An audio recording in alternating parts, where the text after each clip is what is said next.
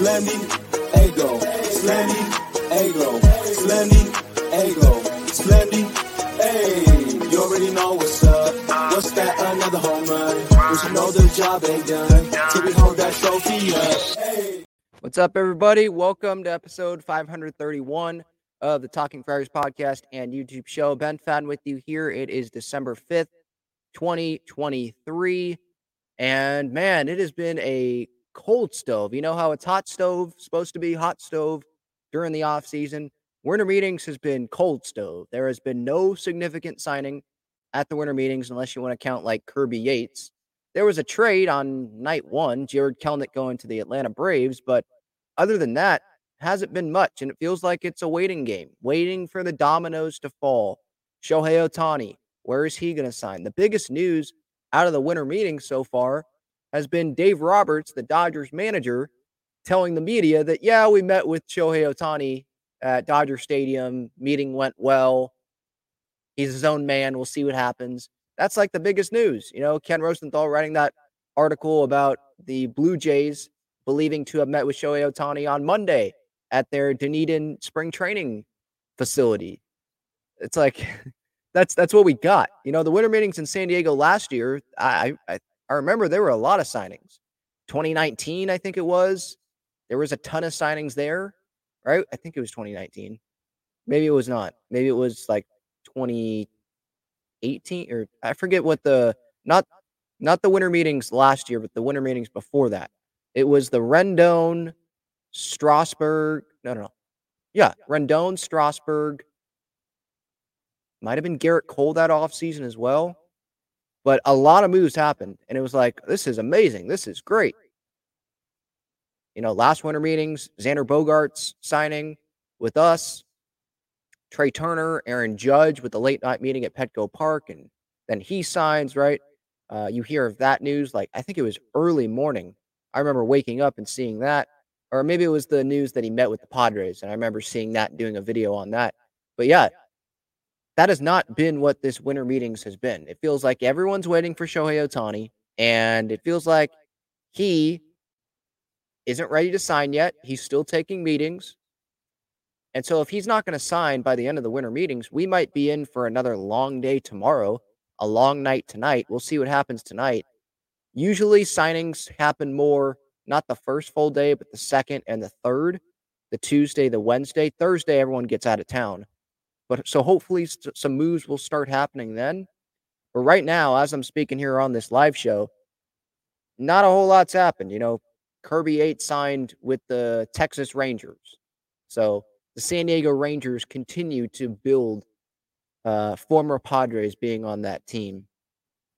So, yeah, I mean, Mike Shildt spoke to the media today. A.J. Preller also spoke, I guess, briefly in his little hotel, probably not little, but his hotel room, hotel suite. Didn't say a whole lot, shocker, but Mike Shildt said some things, so I can play some audio there. And then I have some ideas on how the Major League Baseball winter meetings can be better. Like, how can Major League Baseball make these big events their biggest event? How can they make the offseason in general, but how can they make their biggest event more exciting? Okay, we got a passing bomb here.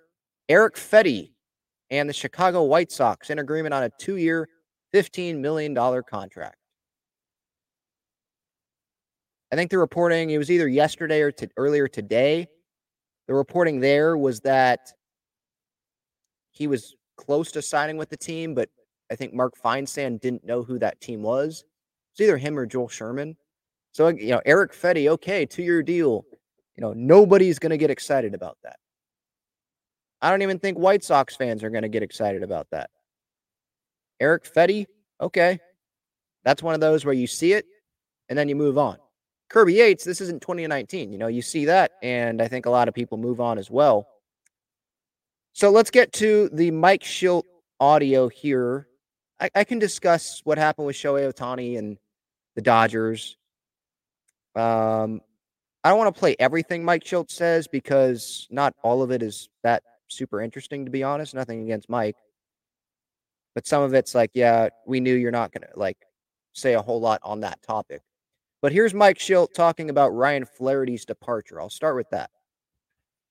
Wish Flash all the best. You know, love that guy to death, and you know, good opportunity for him in Chicago. So now looking to the roles that we know are open. You know, the third base coaching job, bench coaching job. We have a lot of great people that have already on staff with our hitting staff. So working through that. So just peeling the onion back and talking to people and getting. We got a few other balls in the air right now in the organization. So working through a lot of things, but staff's right at the top of the list. Few other balls in the organization right now. What is Mike Shildt referring to there? Juan Soto, probably. That's just my guess there. One of my guesses there. Sure, like it's the winter meetings, and you can figure out the coaching staff after. You know, this is the one time this offseason where everybody's going to be together. So if there's more important things to be done right now, yeah, get those done. I just thought that maybe the coaching staff would have been named before the winter meetings, but the Padres manager search did take some time, and I'd rather them get the coaching hirings correct than Mike Shildt and the Padres go rush to make hirings, and those actually didn't end up being the right fits for the franchise. When he was asked about Benji Gill, he didn't really respond. Like he wasn't going to comment on it, so you weren't going to get anything there. He talked about how, and I'm getting this from 97.3 The Fan's Twitter account, so props to them. Sammy Levitt doing great coverage there. So I know he's been on Ben and Woods every morning. I think he goes on all their shows. Mike Shildt asked if he's a different manager now than he was in St. Louis. He was asked if there's been a common thread among the players he's spoken with already about what can be approved upon next year. Here's his. Maybe you'll find this interesting. Here's his answer to that. About the past, I think it's more about being aligned in the future and being proactive about what the group's, you know, strong preferences are, you know, individually, and then what our group non-negotiables are. And by the way, that sounds like a really good thing to say. I got it from AJ Ellis, so I'm not by no means going to come up with this one. I think it's great. We're using it. But yeah, just making sure that we're hearing everybody in an individual sense, create the relationships. Everybody understands that we're going to do this together and as a team, and everyone has their opinions, and that's valued. The great thing is we have a lot of players with high level of experiences, championship caliber experiences, high level of playoff experiences, a lot of time in the game. That being said, we don't want to minimize guys that are also coming up that also have experiences and make sure their voice is being heard. And then we bring it all together and create a identity of how the Padres are going to compete. So that's the process we're going through right now. So there's that. He also talked about who he's going to be meeting with, who he has already met with. He's already met with Manny Machado. He's already met with Joe Musgrove, Luis Camposano. And he said that he's going to be meeting with Crony on Monday in Chicago. Going to be sitting down at a restaurant, I think. Then he's going to meet with Juan Soto in Miami. Who knows if that meeting is going to take place, because he could be on the New York Yankees or the Toronto Blue Jays or another team by then. The 17th, December 17th in Miami is what Shildt said. I guess he thought this was public. This was already public knowledge, so he just said it. So, all right, thanks for giving us that. After Soto, I believe he's going to go to the DR, meet with Fernando for a couple days, then go to Aruba, meet with Xander Bogaerts. I think he's scheduled to meet with Grish and Matt Carpenter.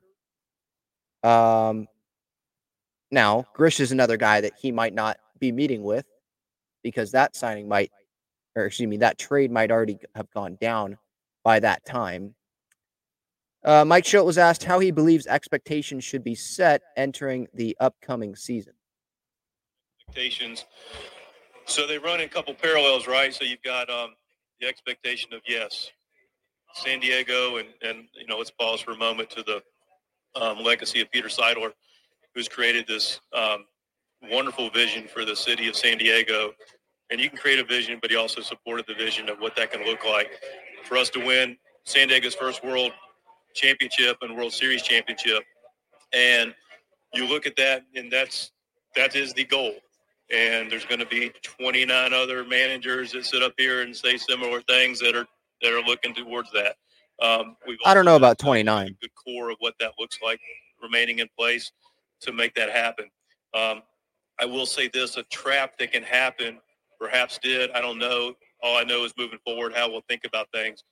If we prepare every day, Jeff asked about the schedule. We play against ourselves on the schedule. We have an opponent we're going to respect. We get an opportunity every day to get better as the season goes, better as the game goes, series goes, season goes. And so if you create an expectation of just continual improvement and togetherness and playing the game right, you're going to get the best version of your club. And so one of the first things is that, and then a tangible goal. We need to be able to compete better within our division. Now, clearly, wildcard teams have historically still won World Series. We get in the wild card, we'll take our shot at it. But let's be a little more competitive consistently, which speaks to that body of work, day by day, brick by brick, that we're discussing. Those are the expectations that lead to a bigger picture expectations. And I want to make sure we're staying present and not getting escaped and losing a vision that is out there without putting the day-to-day, brick-by-brick work together in. All right. So, I mean, I like the answer. I mean, I don't know what else you want him to say there. So, yeah, I mean, Mike Shildt, like I've said, I think this was the right guy out of, you know, based on the circumstances, based on other managers already being with other teams, the relationship that Mike Shildt has with A.J. Preller, the previous relationship that they had before this hiring was made official. I liked it. I thought it was the right move. The guy has experience. He's won with the St. Louis Cardinals. The Cardinals have been one of the more successful organizations in baseball history. And he was there for a long time. So, and just coaching, not, you can just take the Cardinals out of it, but just coaching, experience in baseball. He knows what he's talking about. And he was there to see the failure of last year. And he was there, I want to say in 22, he was there for success as well. He was in the dugout more involved last year. And so hopefully those experiences can help him, help the players get off to a better start and just be more consistent. And if they hit a rough patch, don't let that slide into what it ended up, you know, sliding into in 2023, obviously. So there was Mike Shildt. A.J. Preller, I'm not going to play anything that he says because it's, you know, doesn't really matter too much. It's for anyone that gets mad about what A.J. Preller says. Oh, it's just another time where A.J. is saying a bunch without saying anything at all, just talking in circles. I get it. As fans, we want to know like the plan for this franchise. We want to hear something from A.J., but him telling us plans publicly, him speaking about him speaking about someone realistic, speaking out about a realistic free agent, him speaking about the Juan Soto trade. Like he said to the media yesterday that there wasn't a whole lot of progress. And I think he kind of said the same thing today when he was speaking briefly to the reporters that are there. If he would tell the plan and say, no, we're making progress, what does that do for A.J. Preller? How does that help the Padres? By telling the media and telling the fans and telling other teams, therefore, anything publicly. It doesn't do them any good. You know, same thing with Dave Roberts with the Shohei Ohtani thing. Like, he can say, yeah, I want to be honest, and yeah, that's cool, but him saying, yeah, we met with Shohei Ohtani, think it went well, saying that does you no good. Especially when you know a player doesn't want that to be out there, or at least the agent doesn't want it to be out there. But with the Padres and Soto, like, even if there was progress being made, why would A.J. Preller tell us? Why would he tell the media? Why would he tell the fans that there was progress being made? That doesn't do anything of any good, right? Wouldn't that just hurt his leverage, any leverage that he had? If he's asked if he's had a lot of phone calls, of course he's going to say yes, because why wouldn't he? Of course he's going to say yes because he wants that to help him in trade talks, right? So, you know, with the winter meetings, there's some things like facts that a GM says and that makes it like noteworthy, or an update on a player that's on the roster. We know he's not going to be moved and there's an actual update there. Okay, then you can take that as information. But anything that he says about potential moves, stuff like that, I'm not really putting much stock into, because we know A.J. Preller has lied before. He's not under oath. And he has no duty to tell us everything that's going on. As much as we want to hear everything that's going on, again, that doesn't really help him, you know. So I just wanted to address that. And I'm not even going to play really what A.J. Preller has said, because I don't really think that there's much of a point in spending 20 minutes talking about what A.J. Preller said. Let's see if anyone in the chat here has anything to say. Kevin Acee just released an article, so actually I'm going to go pull that up here and see if there's any noteworthy notes here.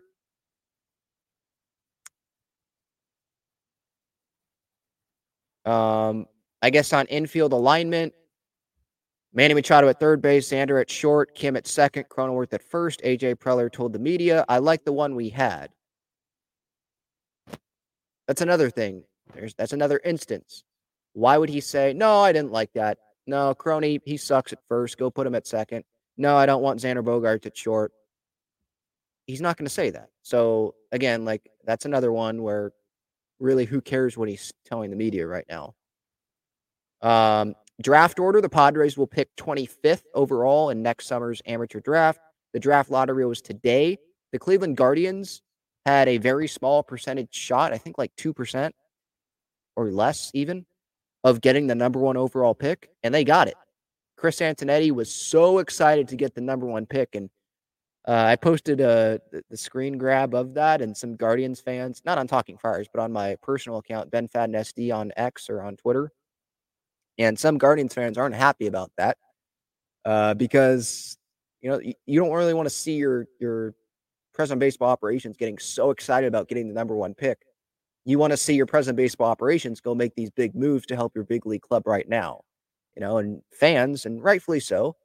I think some fans aren't going to care too much about getting the number one pick or, you know, these draft prospects because it's so far away. You know nothing about these guys. It's not like it's college where you watch these guys on Saturdays and then there's the NFL draft and they're playing for the NFL team, you know, that next year, or NBA sometimes, right? Same thing like that. Like, that's just not how it is.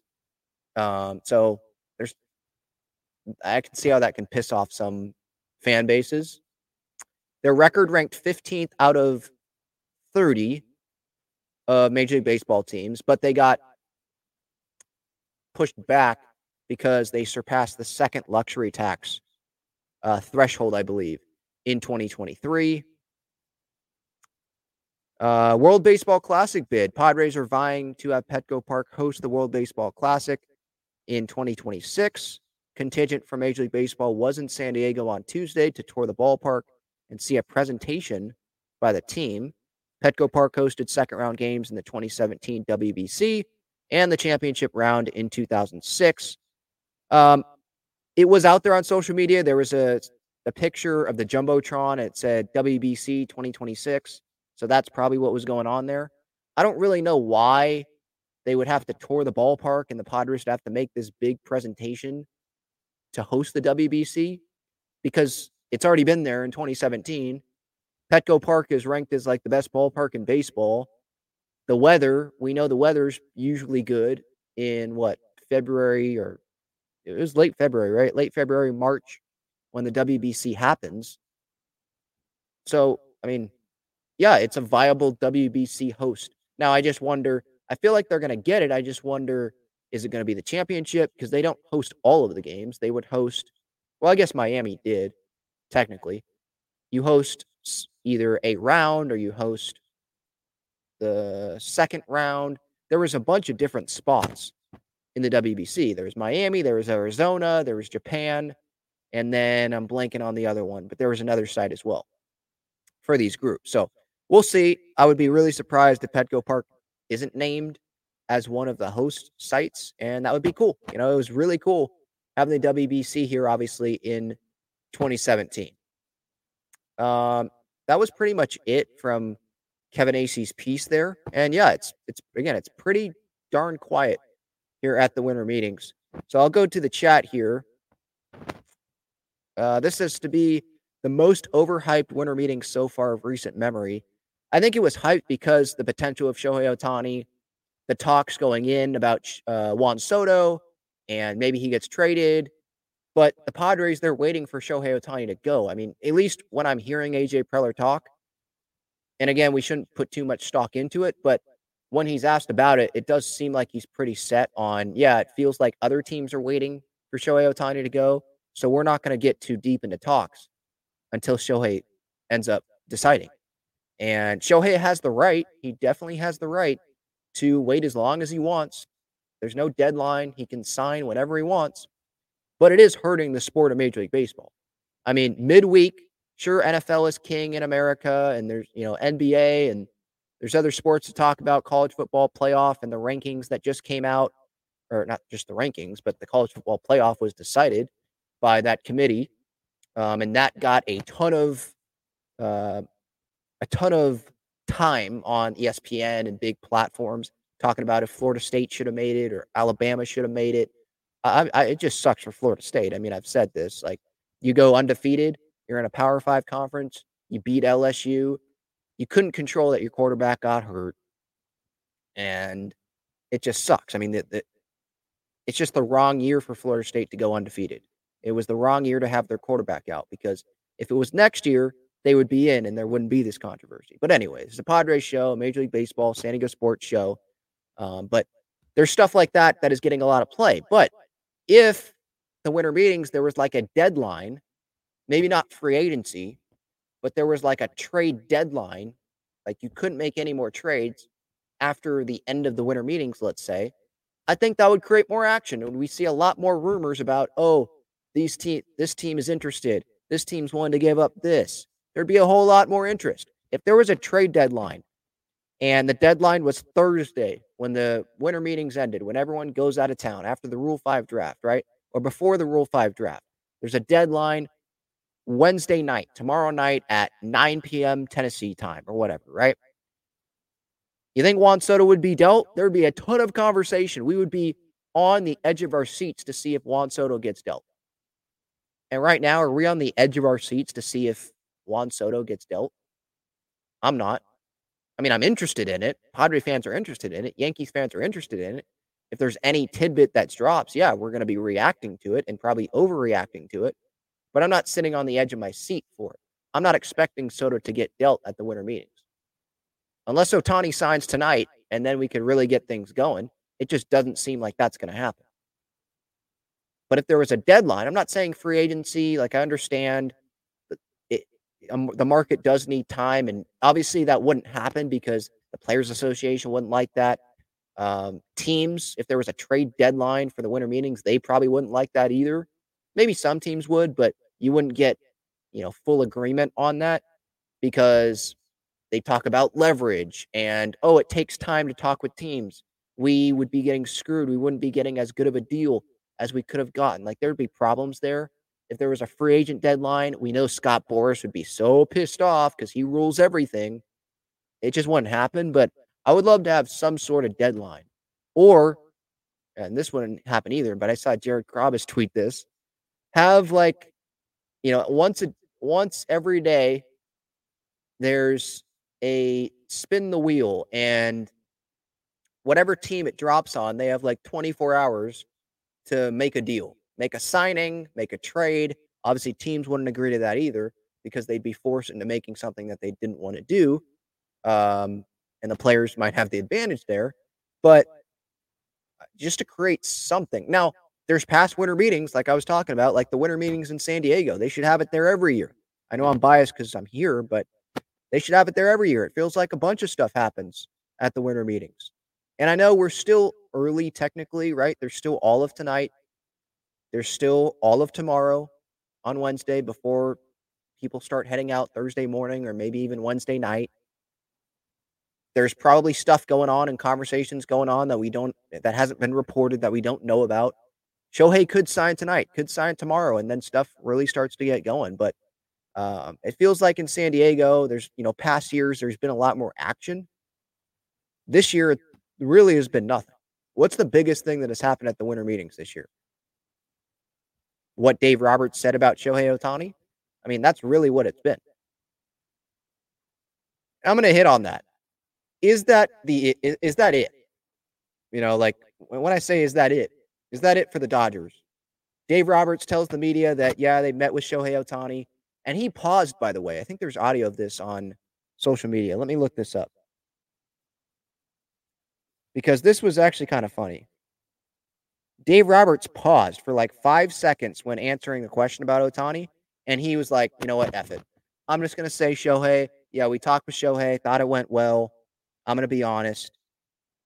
Here it is. Fuzzy posted it.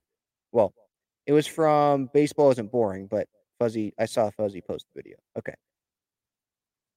Here's the audio of Dave Roberts. You'll hear the pause before he spills the beans that the Dodgers met with Shohei Ohtani. It's a good possibility. I think that, yeah, we met with him. I don't want to, I'd like to be honest. And so we met with Shohei, and we talked, and I think it went well. But at the end of the day, he's his own man, and he's going to do what's best for himself, where he feels most comfortable. All right, so there was some ums there, and he was like, should I say this? Should I not? I think I know that he doesn't want this out there, but he's like, F it. I'm gonna be honest. I want to be honest. It's like, what does that do for you other than maybe hurt you? I don't think it should hurt you. Like, Shohei, if I was Shohei Ohtani, dude, you're Shohei Ohtani. Someone's going to find out about meetings. You know, is it that big of a deal that the manager of a team says that they met with you? Everybody, and this is the thing about Major League Baseball and part of the problem. Do we need like all this personal information out there? No. I'm not, you know, there was the track flights with the Blue Jays. I'm not even saying we have to do that. But why can't we publicize these meetings? You want it to be private. Okay, I guess you've earned that right. And yeah, you can have privacy. But if you want to grow the game of baseball, you want to create attention in the biggest week of the offseason in Major League Baseball. I'm sorry. Having storylines every day about the biggest player and who he's meeting with, that would be big. That would create attention instead of us all just guessing on who he's meeting with.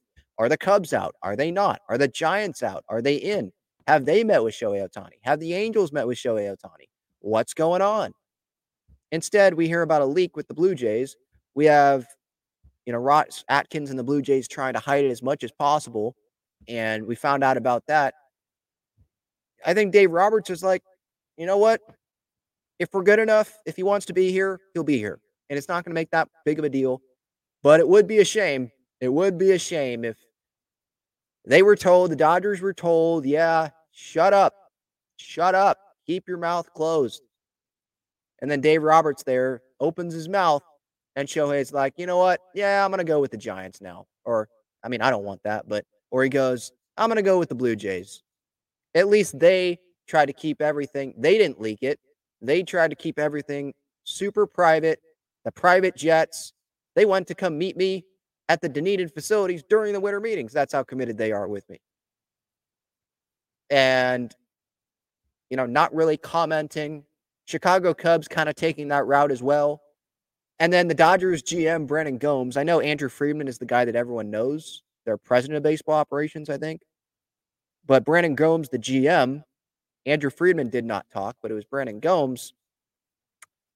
He was like, I've got no idea. I'm not quoting him, but essentially, I have no idea if what Dave said today is going to impact our chances, but I assume he's probably not too happy about what happened there today. I mean, again, like, I wish that we knew everything, but, you know, Major League Baseball and the players have this right, and if they want to make it all private and all that, okay. But more attention would be put on the game of baseball. More attention would be put on the winter meetings. You know, I think the winter meetings, we all think of it as this big event because the media plays it up so much, and sometimes big moves do happen.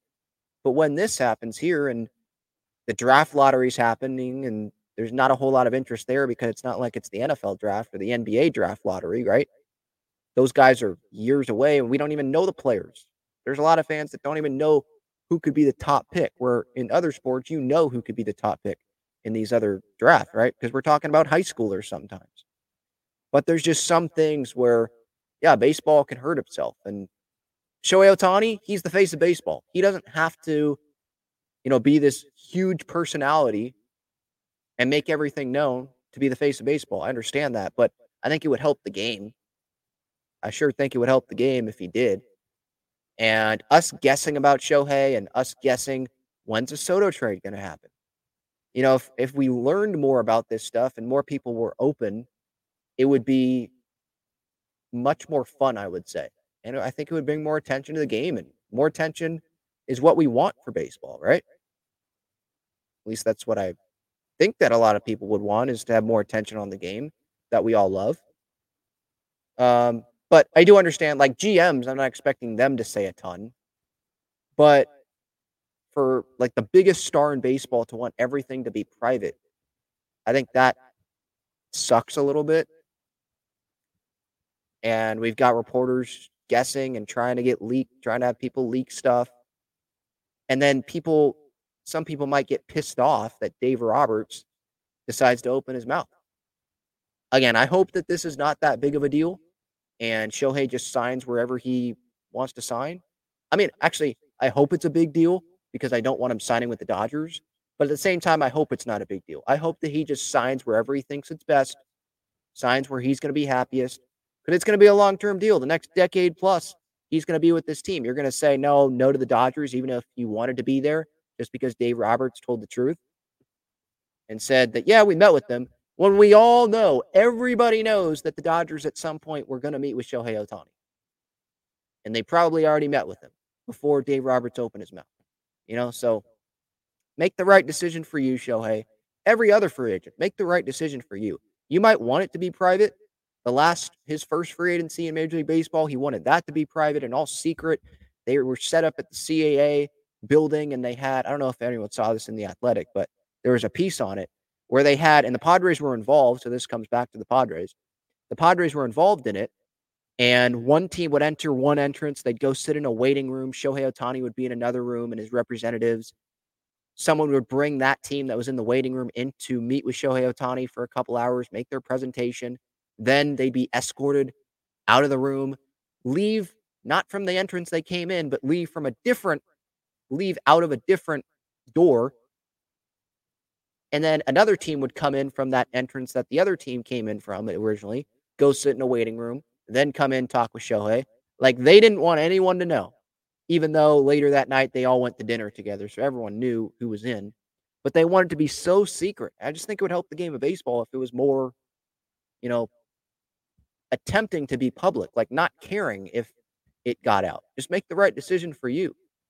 Isn't this like a business? Isn't this entertainment? I want to be entertained during these winter meetings, you know? Fernando Tatis Jr. lover says, this offseason has been frustrating. Like, why hasn't anything happened? Because we're waiting for Shohei. Teams are waiting for Shohei. And then the Soto domino will probably fall. And then other position players might fall. Pitching-wise, waiting for Yamamoto, I think a lot of teams are. The Dodgers, well, they're waiting for Ohtani and Yamamoto probably. But Yankees waiting for Yamamoto, and it's stalling things. It's just, yeah, it sucks. But, you know, these guys, they don't care if it stalls things. They care about what's best for them, and I totally understand that. But, yeah, it sucks sitting here waiting for the winter meetings and for stuff to happen, and not a whole lot is happening.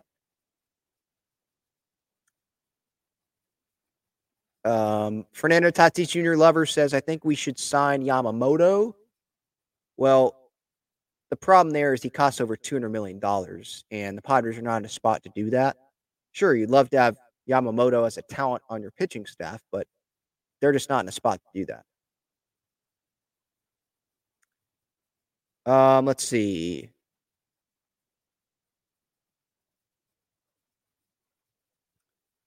Quentin says we should get Lee, Jung-Hoo Lee. That's maybe a domino that falls after Soto gets dealt, because you wouldn't want to acquire and Grisham as well. You wouldn't want to acquire Lee, and then you have Grisham and Soto still on your roster. They don't get dealt, and then the payroll goes over $200 million, which is what the Padres are aiming for it to be around, right? So, you know, the Soto thing is another domino that we're waiting to fall. But the Padres are waiting for the Ohtani domino to fall, because whoever misses out on Ohtani might go to the Padres and give them a really good offer.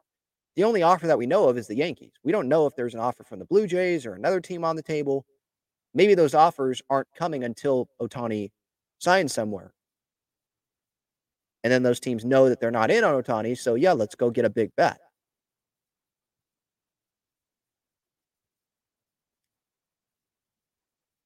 Gil says Belly over Soto. Well, I mean, come on. I disagree with that. Bellinger's better defensively. He can play first. He can play outfield. I understand that. But Soto is one of the best hitters on the planet. And Bellinger had a really good year this past year. I mean, it wasn't his 2019 MVP season, but it was still a really good bounce-back season. I think he won Comeback Player of the Year in the National League. But I'm not giving that guy $200 million. I'm not giving that guy $150 maybe even. Some teams will. I'm not going to take that risk on Cody Bellinger. When he has a good year in 2019, what about the 3 years after that? Good year in 2023, what about the years in between?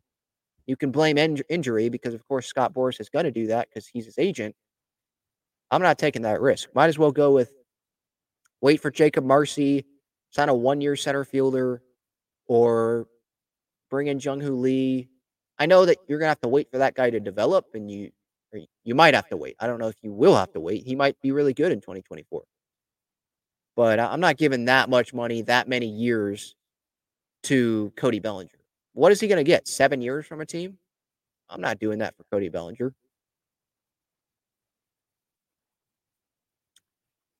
Devin says, I released a video on this, by the way, about Gary Sanchez. Devin says, I would love to bring back Gary. The issue I have with that is what deal is he going to demand? Yeah, that's a question.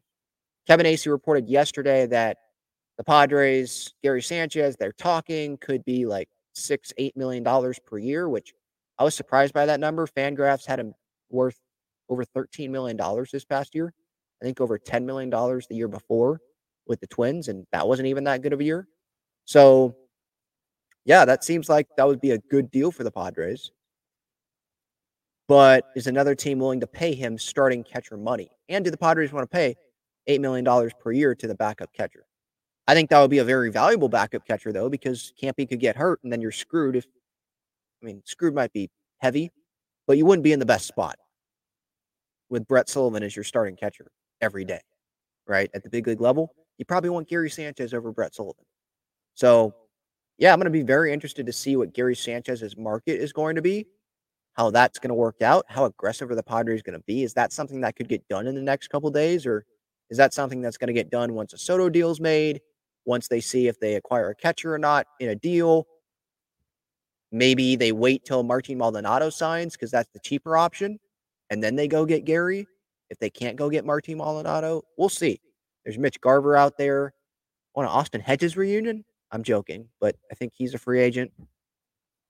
So that's very interesting. We'll see. He was good offensively for the Padres. He got hurt, which obviously sucked to see there at the end. It seemed like he liked it here. The Campy-Gary combination, yes, I would love to see that back in 2024. Yeah, I agree, Devin. I disagree with Bellinger over Soto. Yeah, it's Soto over Bellinger. I get the versatility, but there's other guys you could go to that are versatile or you won't have to go 7 years with or give. I think MLB Trade Rumors had Bellinger getting like double-digit years, which I think is crazy. Although Carlos Correa was going to sign that with the Giants before the trainer said, no, not doing that. Let me check if there's anything from any New York writers on the Soto front today. It's pretty quiet. Brian Cashman, I believe he talked to the media today about what a potential trade, like how they're going to approach that, those potential trades. And he pretty much said, let me pull up the exact quote here. Like, there's very few untouchables based on the year that we had. After the year we had, there'd be very few untouchables, is what he said here. Which is good to the Padres, but the very few untouchables so far include guys that the Padres need in the deal, like Drew Thorpe, like Michael King. So Jason Dominguez, Spencer Jones, I think those would be included in the untouchables. Very few. What's a few? Is that like three? Right? A couple is two. Few, is that three? Very few untouchables. So who are those untouchables? Right now, it's not very few. It's more than very few. It's more like few. It's the untouchables that matter to the Padres. And so that's what's stalling up a deal here. The Padres, I know they're asking for probably too much in terms of quantity as well. But in the Yankees' eyes, they're asking for too much in terms of quality. And they're not even asking for Jason Dominguez. They're not even asking for Spencer Jones or Anthony Volpe. They're not even asking for Everson Pereira or Oswaldo Cabrera, which I'm a little surprised by. Those names haven't even come up.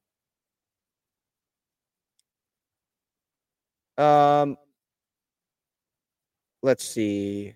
Irie says, I just think they're trying to keep it hush-hush from the media now because they're sick of the media. Okay, but doesn't the media like help draw fans to what's happening in the sport and the entertainment aspect of it? I mean, Buster Olney just put out an article here. Shohei Ohtani's top secret free agency is silly and a missed opportunity for him and the sport. I agree.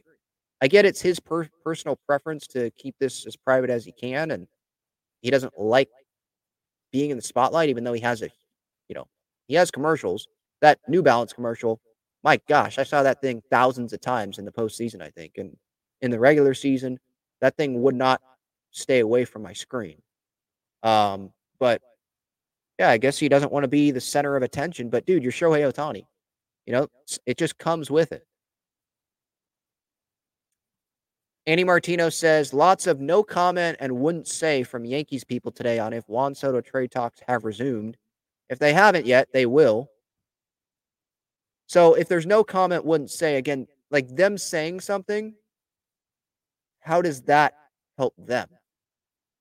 Like either side, them saying more than what has been out there, how does that help? Like them saying, yeah, it's resumed. Doesn't that have the Padres be like, all right, Yankees, they're desperate. Talks have resumed. You know, and if the Padres say something like, yeah, we're trying to move Soto, then they lose leverage there. So, you know, teams don't care what the media, like the entertainment that comes with it. They're just trying to win and get the best deal for them. So if that involves them saying no comment on stuff, then that's what they're going to do. They don't care.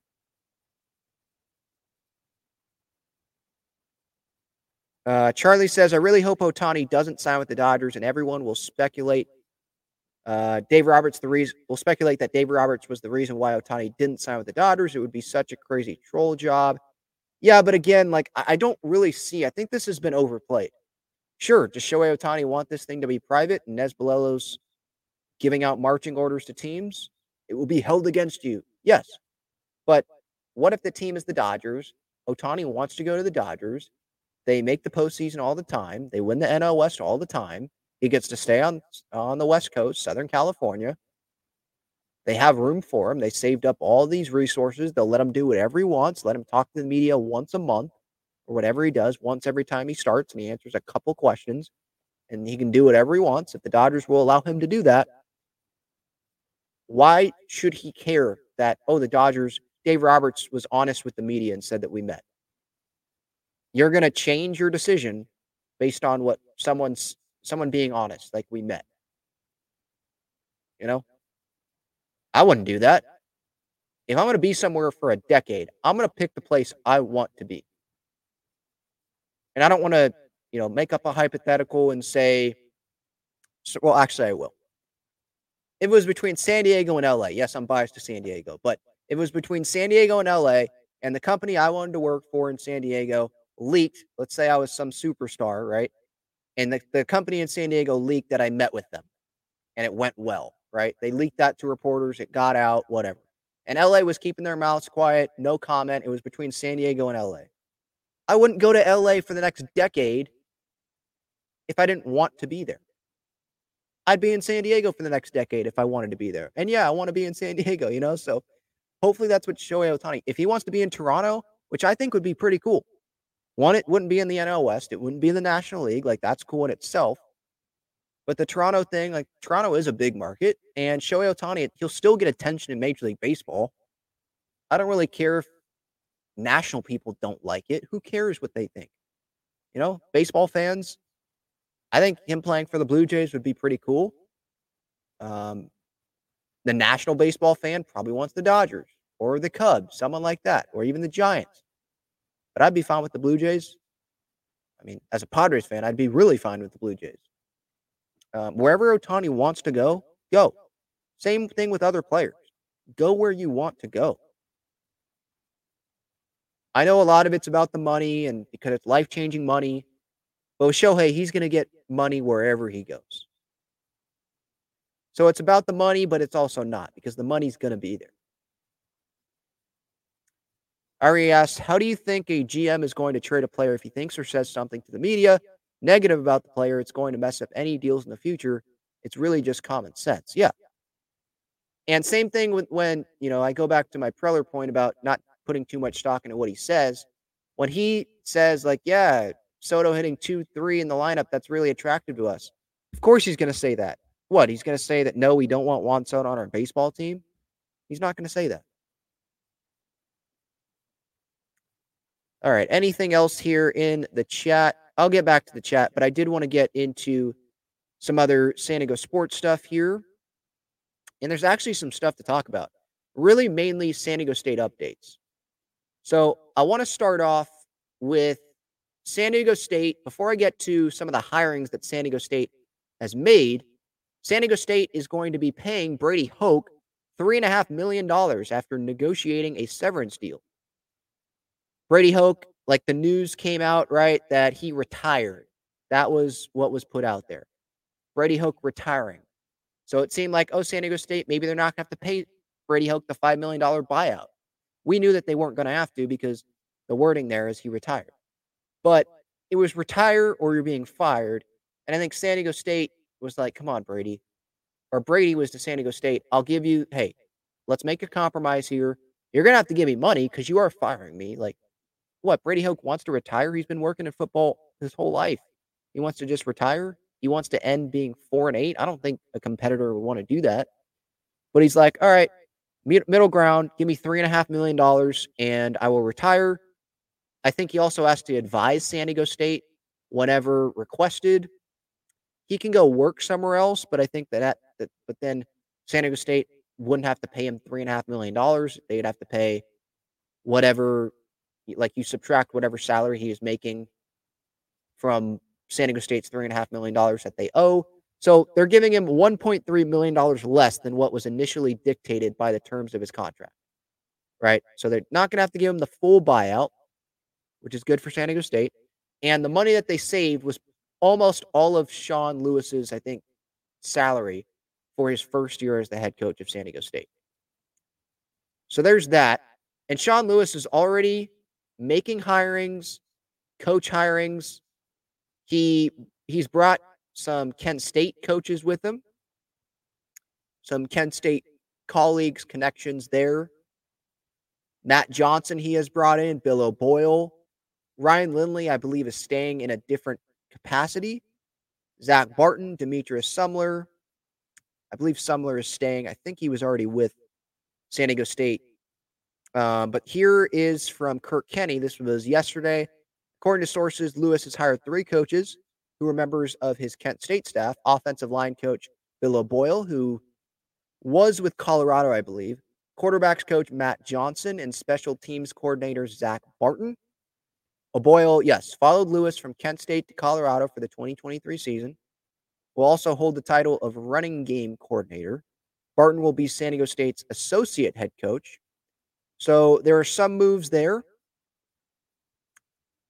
And then the biggest move that he has made so far in terms of coaching is bringing in Darian Hagan as the running backs coach. He was the running back coach with Colorado from 2006 to 2010, and then again 2016 to 2022. He was in a different spot with Colorado under Deion Sanders. He was not on the coaching, like on the field with Deion Sanders, I don't believe, but he was still with Colorado. But Sean Lewis is now taking him with San Diego State, and he is going to be a coach on the field as running backs coach. Darren Hagan, he's 53, quarterback Colorado to the 1990 National Championship, then had a 5-year professional career, joined Colorado's coaching staff, spent the past 2 decades with the Buffaloes, 2 stints. Deion Sanders took over. Hagan was moved to an off-field ambassador's role focused on community engagement, because he's a big name in Colorado. That's not what this guy wanted to do, I assume. Sure. Does he like connecting with the community and all that? I'm sure he did, but he wants to be a coach. And he actually thought about, I was reading in this article here, he thought about being a running back, but then the Colorado quarterback ended up passing away. He ended up having cancer, 6 months to live, passed away. And the coach there told Hagan to go be the quarterback again. And they ended up going all the way to the championship game. So there, it was a good story there. Obviously, you don't want the death, but got him to the championship game, 1990 with the championship. And so he's obviously been a big favorite there at Colorado. Long coaching birth, or not birth, long coaching tenures there with Colorado, separated from each other there, a couple coaching stints, and now he gets to come to San Diego State. He knows what he's talking about, and as a player, played with Colorado all-time leading rusher Eric Bieniemy, who obviously, if you're an NFL fan, you know who that is, coached Philip Lindsay and Rodney Stewart, the program's second and third leading rushers during his time in Boulder. So I'm not going to act like I know a ton about these guys that are being added to Sean Lewis's coaching staff, but familiarity is something that I'm seeing as a common theme here. And the guys that are important to San Diego State are staying, or they're at least being reassigned to a different role at San Diego State. They're not just being fired.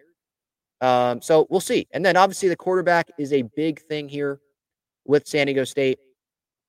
The big connection that was being made, obviously right when Sean Lewis was hired by San Diego State, was the quarterback that decommitted from Colorado, who was this hype quarterback, class of 2024 quarterback Danny O'Neal, committed to Colorado, decommitted shortly before Sean Lewis. The news came out that he had been hired as the San Diego State head coach, and he is going to be making an official visit to San Diego State this weekend. Sean Lewis already, I believe, has offered Danny O'Neal a scholarship. That happened like the day after he was hired as the San Diego State head coach. I think the same day that he had that press conference. So these things move quick. The transfer portal opened on Monday, so we'll see what happens there. Sean Lewis has been described, I forget who said this, but like he can recruit anyone. He can recruit you, your mom, your brother. Someone said something to that effect. I'm paraphrasing. Very good recruiter. And so it seems like they're hitting the ground running here. And we'll see if Danny O'Neal ends up being the quarterback of San Diego State. Maybe he isn't the quarterback as a freshman. Maybe he's the quarterback after a year or two to develop more under Sean Lewis if he ends up coming to San Diego State. But yeah, some interesting things. And there's already more excitement around the program. And that's what San Diego State, part of why they made this hire. You needed more excitement. And hopefully that will lead to some results. This next season, San Diego State also has reduced their season ticket prices by 20%. They're trying to get more fans to cover that east side of the stadium. That's like the television side, because the cameras are on the west side. You see the stands, and it looked pretty darn empty this year for a 4-8 team, obviously. I mean, it should be. I mean, with the ticket prices and the team's play, it should have been. I don't blame Aztecs fans for not wanting to pack the place for a bad team. So hopefully with the prices going down a little bit for season ticket holders, there will be a season ticket increase, and there'll be more interest. But I think some Aztecs fans are in still wait-and-see mode. Like, they're not just going to go spend hundreds of dollars on tickets before they know who the quarterback's going to be, what this team's really going to be. Because there's a lot of things to do in San Diego. They can watch the game from home. They can go to Padres games. They can go to Wave games. They can still do that going to San Diego State games as well. But I think it's wait and see for some people as well. So that is the latest with San Diego State football. Let's get to the chat here. Let's see if there's any more comments, any more questions. I don't think there was anything else I wanted to get to here. Again, it's pretty darn quiet here. Winter meetings. Irie, again, CJ Crone. Yes, I know you love CJ Crone. I'd be okay with that. It is a righty bat, though. I think the Padres probably want to get some more lefties in there in that lineup, especially if Grish gets traded and Soto. That's two lefties right there. Desmond says, Ben, who are your top starting pitching targets for the Padres? Realistically, I mean, you're taking out Yamamoto, you're taking out Snell, you're taking out Jordan Montgomery. Probably realistically, guys on like one-year deals. Someone like Jack Flaherty, who has experience under Mike Shildt, work with Ruben Niebla, see what can happen there. I'd like to bring back Seth Lugo, but I feel like that's going to get pricey. The Red Sox have interest there, and they could go make that move for Seth Lugo before the Padres end up trading Juan Soto to open up room. Which again, like that's part of this, you know, teams might who aren't in on Soto, aren't in on Ohtani. They're going to go, they might just go make moves here. And then the Padres don't have as good of starting pitching options or maybe starting pitching guys that they wanted. Those guys might be gone because, well, the Padres had to wait to try to get the best return. Obviously, Michael King is a target, someone that I would want. Clark Schmidt, not as good as Michael King, but someone that I would want as well. Drew Thorpe eventually, but those are not free agent targets. But via trade, yeah. Alek Manoah from the Blue Jays is someone I would want if they're trading Juan Soto to the Toronto Blue Jays. Let's see. I mean, I wanted Nick Martinez to come back, obviously, but he goes to the Cincinnati Reds. Just looking at some other starting pitching targets here. I mean, I really like Sonny Gray, but I knew that was going to be out of the price range. Marcus Stroman probably out of the price range for the Padres as well. Spot track waiting for it to load here. Just looking at some other names. Eduardo Rodriguez probably out of the Padres price tag. Lucas Giolito probably would get a multi-year deal from someone, right? I don't know if the Padres would take a chance on him. But someone like a Michael Lorenzen I'd throw out there. Jack Flaherty. You know, Eric Lauer's out there. You know, Dallas Keuchel was with Minnesota there for a little bit. But yeah, I know a lot of these names for the for Padres fans would not intrigue you very much. Noah Syndergaard. Eric Fetty just signed. It's guys that would be like prove it guys, really, is what I'm seeing. I mean, Alex Wood, someone like that. There's Manaea out there. There's Clevinger, but I don't see those reunions happening.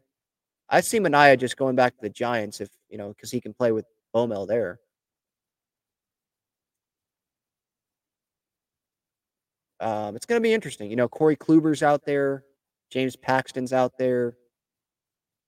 Johnny Cueto's out there. Frankie Montas. It feels like it's Tyler Mahle. It's a lot of like one-year guys. Not super appealing. I feel like the trade way is probably the way to go here. Guys that you want to slot in right behind Musgrove, Darvish, like Corbin Burnes, Shane Bieber, Tyler Glasnow, maybe a controllable Miami starter. Someone like that. And like Brandon Woodruff's out there, but you want someone that's going to help your team in 2024.